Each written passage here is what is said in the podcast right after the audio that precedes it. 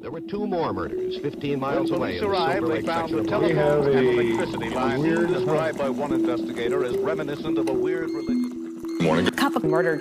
Imagine literally getting away with murder only to be arrested 15 years after you thought you were free and clear. On December 15, 1994, a wealthy man was shot in his luxury California home. And it would take 15 years for his killer to see the inside of a jail cell. So, if you like your coffee hot but your bones chilled, sit back and start your day with a morning cup of murder. Nanette Johnston met her boyfriend, Bill McLaughlin, in an unconventional way.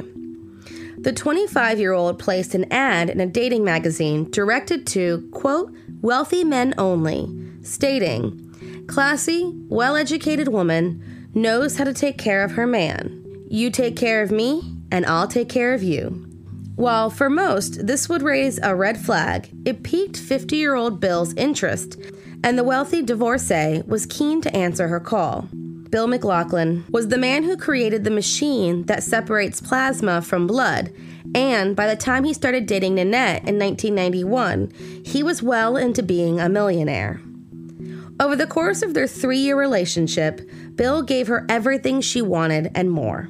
She lived in his luxury home located in a Newport Beach gated community, managed some of his financials, and was showered with expensive gifts. By 1994, she thanked him by stealing hundreds of thousands of dollars from him and starting an affair with professional football player Eric Naposki. An affair that, by December 15, 1994, Nanette was convinced he was close to discovering and feared she was going to lose out on her new lifestyle.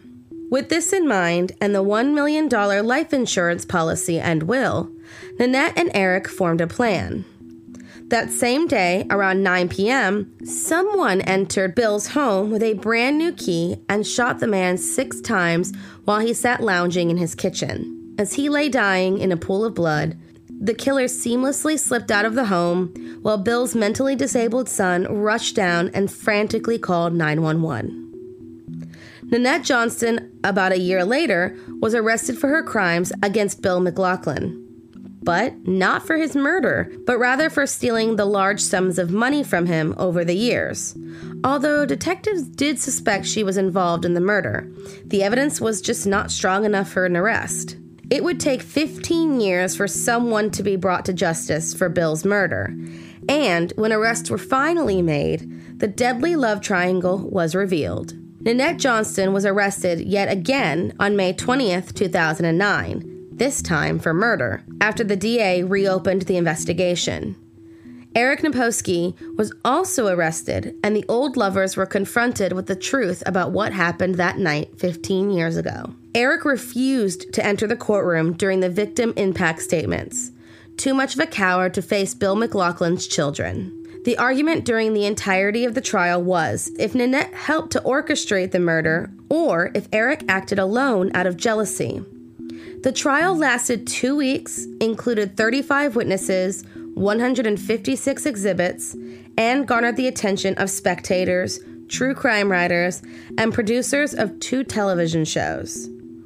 In the end, after three hours of deliberation, the jury found Nanette Johnston guilty of special circumstances murder and was sentenced to life in prison without the possibility of parole. Thank you for joining me in my morning cup of murder. Please join me again tomorrow to hear what terrible thing happened on December 16th. Don't forget to rate and subscribe and let me know how you like it. If you want to help support the podcast, there's always Patreon or just sharing it with your true crime obsessed friends. And remember, stay safe.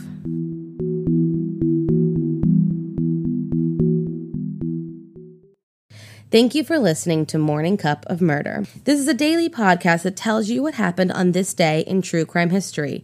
In short, easy to listen to episodes that you can finish on your commute or while you enjoy your morning coffee. So make sure you check back every morning. My name is Korina. I am the creator and host. You can find Morning Cup of Murder on Twitter, Instagram, and Facebook. I have also set up a Patreon where you can donate a small monthly contribution to the podcast. All those links are in the episode description. Thank you again and have a wonderful day.